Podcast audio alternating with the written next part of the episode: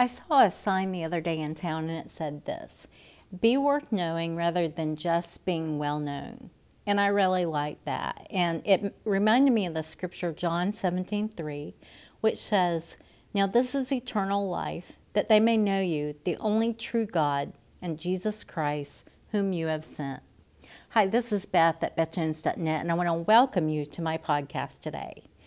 How can we be worth knowing, like the sign said? The way we do that is to be like Jesus.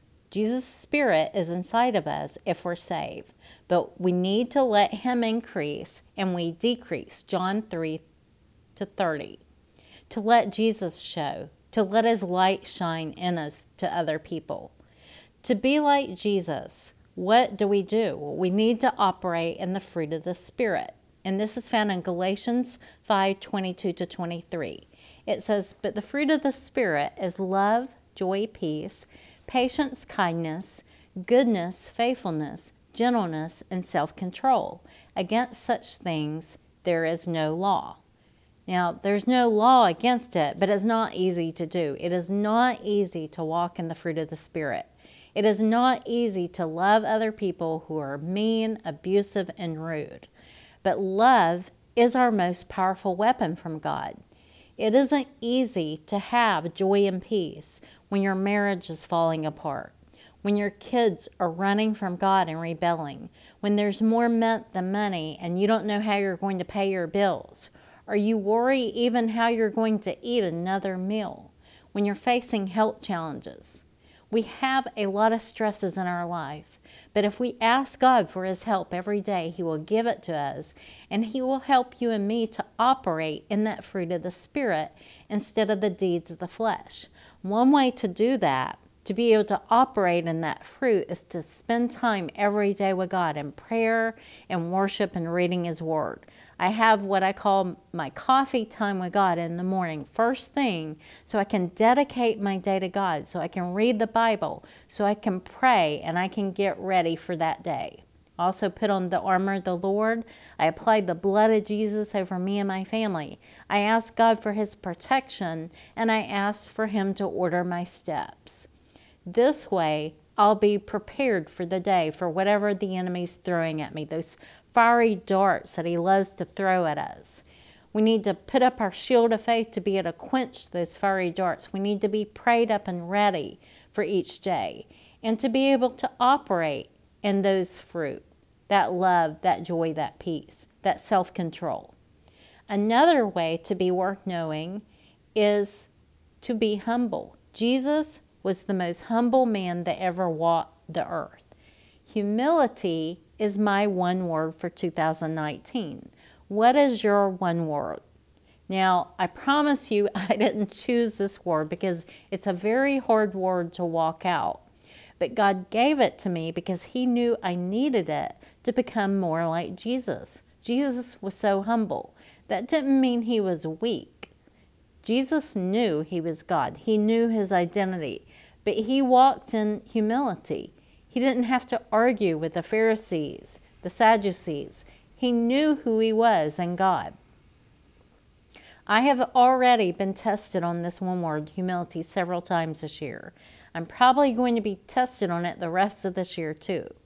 What does humility mean? It means a modest or low view of one's own importance, lack of pride, meekness, unassertiveness, freedom from arrogance, and a realistic appreciation of your strengths and your weaknesses. The next way that we can make Jesus well known in our lives is to know and walk in your divine purpose and calling, to use your spiritual gifts for God's glory. Now, all of us have gifts that God has given us. All of us have a purpose and a calling. We were made wonderfully and fearfully in our mother's womb by God. He made you for a reason, He made you for a divine purpose. And it's important to find out what that purpose is.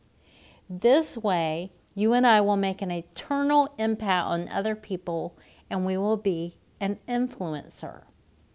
Author Henry Cloud said, We have a responsibility to influence the people in our lives to be the best possible people they can be.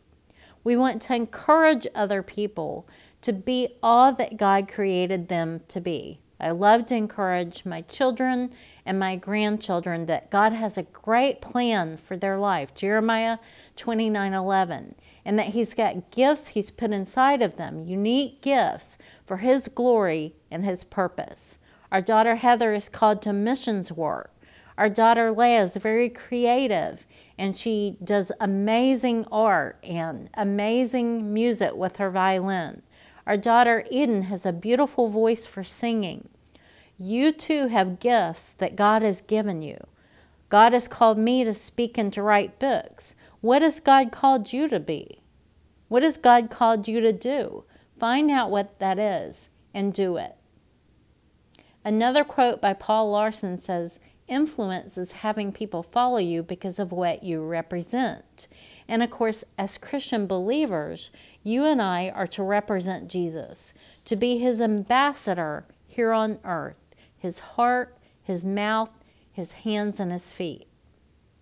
2 Corinthians 5 17 to 20 says, This means that anyone who belongs to Christ has become a new person. The old life is gone, a new life has begun. And all this is a gift from God who brought us back to himself through Christ. And God has given us this task of reconciling people to him. So we are Christ's ambassadors. God is making his appeal through us. We speak for Christ when we plead, Come back to God. This is such a sobering scripture. God has given us this task of reconciling people to Him. You and I are His ambassadors. We represent Him, and God is making His appeal about Jesus through you and me. A foreign ambassador represents the country he or she was sent from to another nation. That person is to represent it well, not poorly. Yet, how many times, as Christ, as Christ's ambassadors, do we represent Him poorly? God is appealing to other people to come to Jesus through you and me. Are we representing Him well? You may have heard the expression, I'd be a Christian if it wasn't for Christians and people in the church. That is such a sad testimony. That is such a shame. This ought not to be, and it breaks God's heart. It doesn't mean we have to be perfect because only Jesus is perfect. We need to be real. We need to be transparent about our struggles because then people relate to us and they don't feel like they have to pretend or perform to be accepted and loved. But we need to be aware that we represent Jesus to others. We are God's ambassador. In fact, 2 Corinthians 3 2 to 3 says in the NLT version, Your lives are a letter written in our hearts. Everyone can read it and recognize our good work among you. This letter is written not with pen and ink, but with the Spirit of the living God. It is carved not on tablets of stone, but on human hearts. What a powerful voice.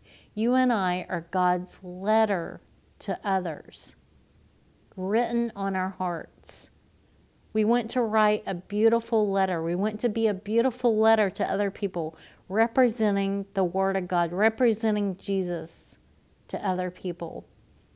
I encourage you today to not strive to be well known, to not want to put your name in lights, but to make Jesus Christ well known to others to be worth following by you and me taking up our cross daily, by following Jesus and letting His love, forgiveness, grace, and light shine through us to a dark, lost, and dying world. Be blessed and have a beautiful day. This is Beth at BethJones.net, and you can find out more about the books that I've written at my Amazon author page at www.amazon.com forward slash author forward slash Betham Jones. If you'd like me to speak at your women's conference, retreat, or event, contact me at my website at bethjones.net.